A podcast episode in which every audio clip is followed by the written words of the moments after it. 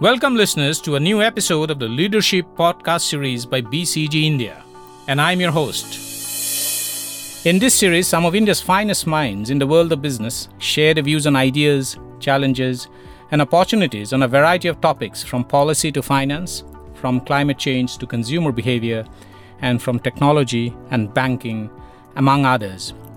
One way of examining transformations that are sweeping a society and an economy is to gauge changes in people's social and economic behavioral patterns.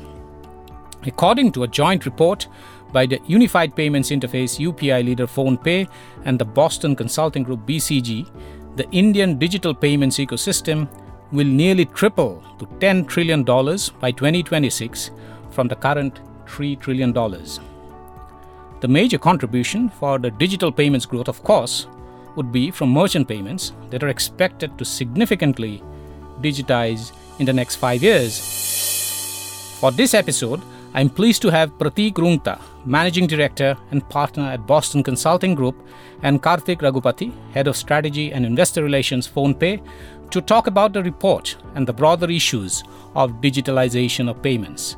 A very warm welcome to both Prateek and Karthik. A pleasure to be here. Very happy to be here.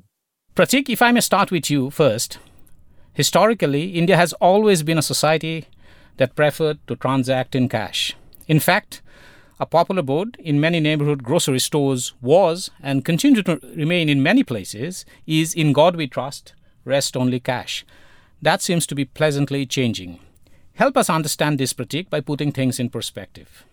You are right. The payment trends in India have been rapidly evolving over the last 10 years. This trend actually picked up maybe 5 years back post-demonetization and has been further accelerated in the pandemic because of people's choice to move to non-cash and digital modes of payment. In fact, if you think about it, the shift towards digital payment in India has been enabled by multiple factors that include high smartphone penetration in the country, affordable data, and more importantly, availability of platforms like UPI that have today become the choice of people for making all high-frequency, small-value payments, and as they find it very convenient to transact on these platforms. Absolutely right, Prateek. In fact, all these things have actually fallen together at the right place, and that has helped this acceleration of digitalization of Indian payments. Karthik, take us through the broad trends of the report. How deeper has digitalization of financial payments penetrated and gained wider acceptance from the metros and the bigger cities? What we are seeing is, as a market participant, is broadly three trends. The first is geographic, right? So digital payments has grown, of course, across all states of India. But in particular, we are seeing higher penetration in South Indian states like Telangana, Andhra Pradesh, Karnataka. Interestingly, more recently, over the last year, we've seen areas like the Northeast are leading when it comes to year-over-year growth rate. From a user perspective, what we are seeing is tier 3 to 6 towns have shown phenomenal growth. And in the past 2 years, these cities have contributed to nearly 60 to 70% of new customers. Secondly, from a category perspective, you also mentioned this at the outset, we are seeing very good growth on the merchant taxes, or what is being referred to as P2M, person to merchants, driven in particular by the rapid adoption on the offline merchant side. Now, this, of course, is in turn driven by both the acceptance network being rolled out at an India level. You should see a QR code for UPI now literally in every small town, village, in every shop. Yes. It's also in conjunction with the consumer adoption that's taken off. The last thing I would say is the demographic trends that we're seeing. Cohorts that have historically been slower to take to digital payments, for example, let's say the population aged over 60, are now using digital payments in droves. And perhaps this is one of the few silver linings of the pandemic. You can see quite a few more trends and insights. We've published this on the PhonePe Pulse website as well. Thanks, Karthik, for this perspective. Prateek, can you help me put it into context? What does a $10 trillion digital payment ecosystem in India by 2026 would imply, particularly in terms of changes that we are going to experience? Are we looking at moving rapidly into a cashless economy in the next 4 to 5 years? It's very possible. As part of our latest report on payments, we've tried to estimate the proportion of expenditure in the country that happens through non-cash or digital instruments. When we did a similar exercise about 5 years back, we had estimated that roughly 18% of all consumption expenditure in India was done in non-cash modes. This number in our latest estimates is now standing at 40%, which basically means that 2 out of every 5 transactions happening in the country are already happening through non-cash instruments. We expect this trend to continue, and we are estimating that this 40% in the next few years will increase to 65%, which translates into 2 out of every 3 transactions happening in non-cash modes. If we put this all together, the value of digital payments today in India translates to $3 trillion. And riding on this trend that I talked about, we estimate in the next 5 years, this will become $10 trillion. That's what the report talks about. That's the $10 trillion non-cash economy that we're talking about. Karthik already alluded to the fact that a large part of this growth will come from merchant payments, specifically offline merchant payments, which have traditionally been cash-driven. But in the last 2-3 years, we've seen a large movement towards non-cash in this segment also. In fact, right now, we are witnessing merchant payments growing at a faster rate than money transfers or payments that individuals make to each other, which we call as P2P. So while P2P will continue to grow, but P2M will probably grow at a faster pace and will drive this movement of $3 trillion going to $10 trillion in the next few years. Absolutely. Karthik, coming to you, the $10 trillion opportunity is certainly beyond dispute. What's your view about the account aggregate and the marketplace model? Do you think that this marks the account aggregate and the marketplace model actually marks a point of inflection which has enabled digitalization of payments to scale up very rapidly?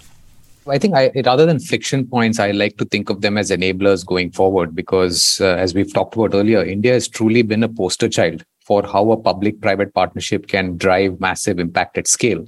So a lot of the early friction points, whether it is everyone having a bank account or everyone having access to a smartphone or even the whole India stack, has largely been solved for. So I think from here on, it's more about enablers. And I think in terms of future enablers, there's 2 or 3 of them that we like to articulate. The first one is access. I think the digital payments penetration is obviously strongly correlated with folks having access to low-cost and reliable internet.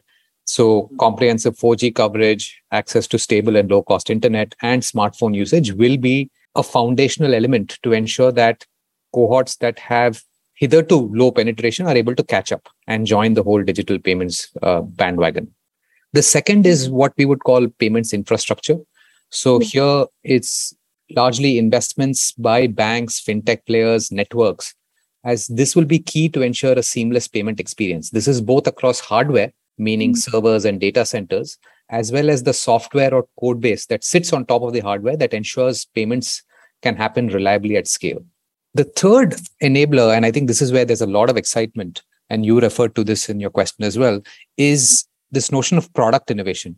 Similar to UPI, there are many exciting transformative technologies that are in the pipeline. Some of them are corollaries to UPI, such as UPI Lite, but some of them are, foundational new technologies like the account aggregator or the ONDC, just to name a few.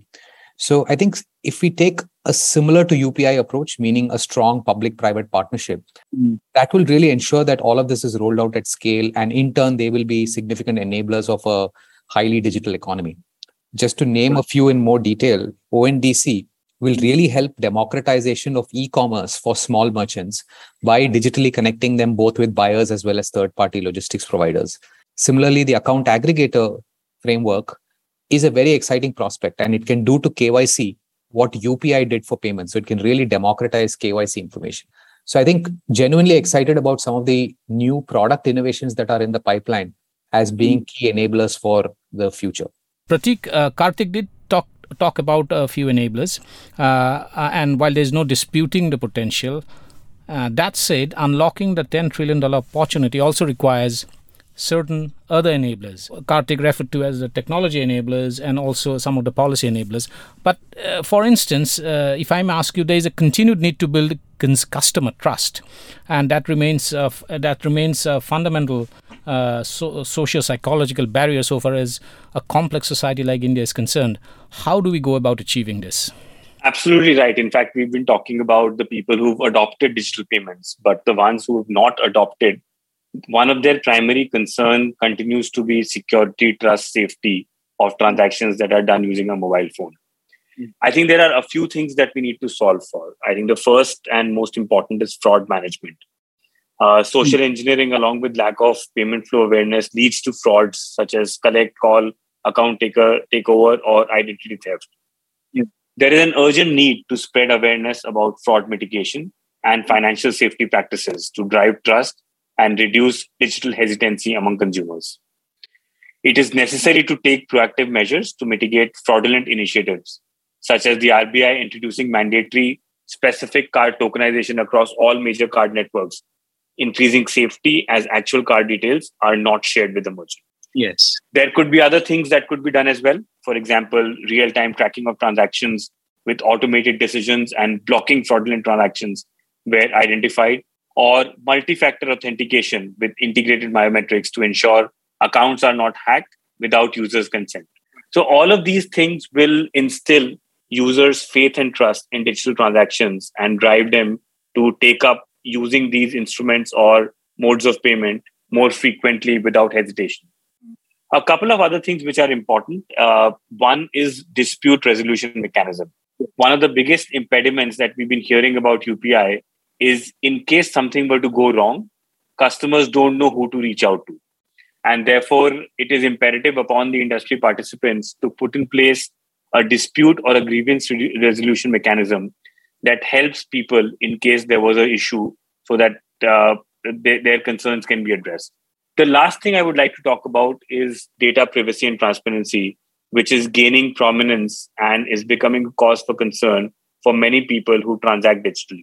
It's at the center of modern day communication, but it's at the same time equally important to educate users about the data collected and their own ability to manage the same. To promote this transparency, financial institutions and payment players, complemented by the necessary regulatory support, should look to provide consumers with an accessible and transparent platform that allows them to give, withdraw, review, and manage their consent at any time. This will go a long way in inspiring confidence in digital payments and taking the adoption to the next level. Absolutely. Yes, Karthik, Prateek has raised a very important point about data privacy and transparency. And there are also always looming threats of cyber frauds. How do we go about achieving this? Because this is, after all, a question of giving more confidence to the people. Yeah, I'll start with the fraud and trust and safety angle. I think Prateek covered them quite well. But I just wanted to underscore the importance of awareness and education. And I think that responsibility falls a lot on the players like those who are participating in the payments ecosystem, players like us, other fintech players, banks.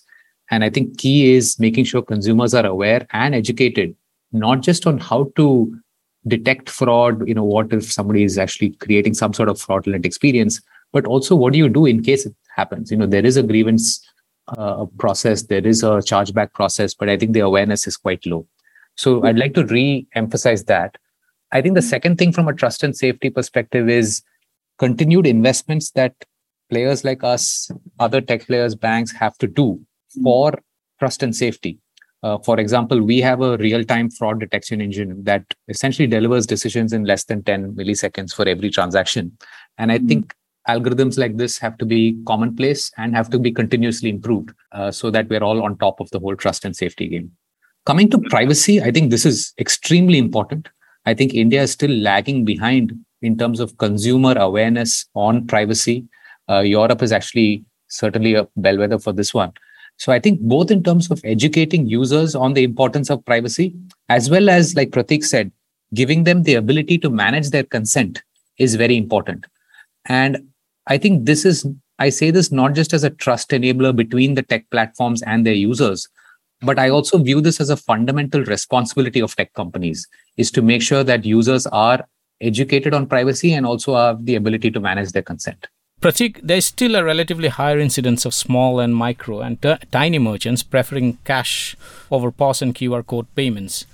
We need to actually get to the bottom of the pyramid if you are actually very serious about migrating into a cashless economy.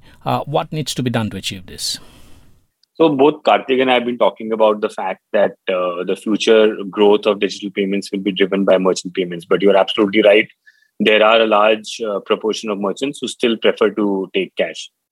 Now, historically, there have been multiple reasons for merchants not wanting to accept digital payments. These include not wanting to be a part of the formal economy, the cost of accepting cards in the form of MDR as it has existed, or just the convenience associated with taking cash. Right. Now, over the last few years, there have been positive progress across all of these areas. GSTN has brought many small merchants or MSMEs in the fold of the formal economy. Yeah. The QR code-based acquiring has actually reduced the cost of accepting non-cash payments for merchants. Yeah. And very importantly, the UPI-based payment journey created by players like PhonePe has made digital payments more convenient than cash today. Yes, so with these things in mind, I'm quite confident that more and more merchants will be willing to get onboarded on this digital payments ecosystem. In fact, you earlier mentioned that 30 million merchants are already on this platform, which is 5-6 times more than the number of merchants in the country that accept card payments. So we are already headed in the right direction. To give further impetus to build out of the merchant acceptance ecosystem and infrastructure, I think QR code-based acquiring will continue to play a very important role.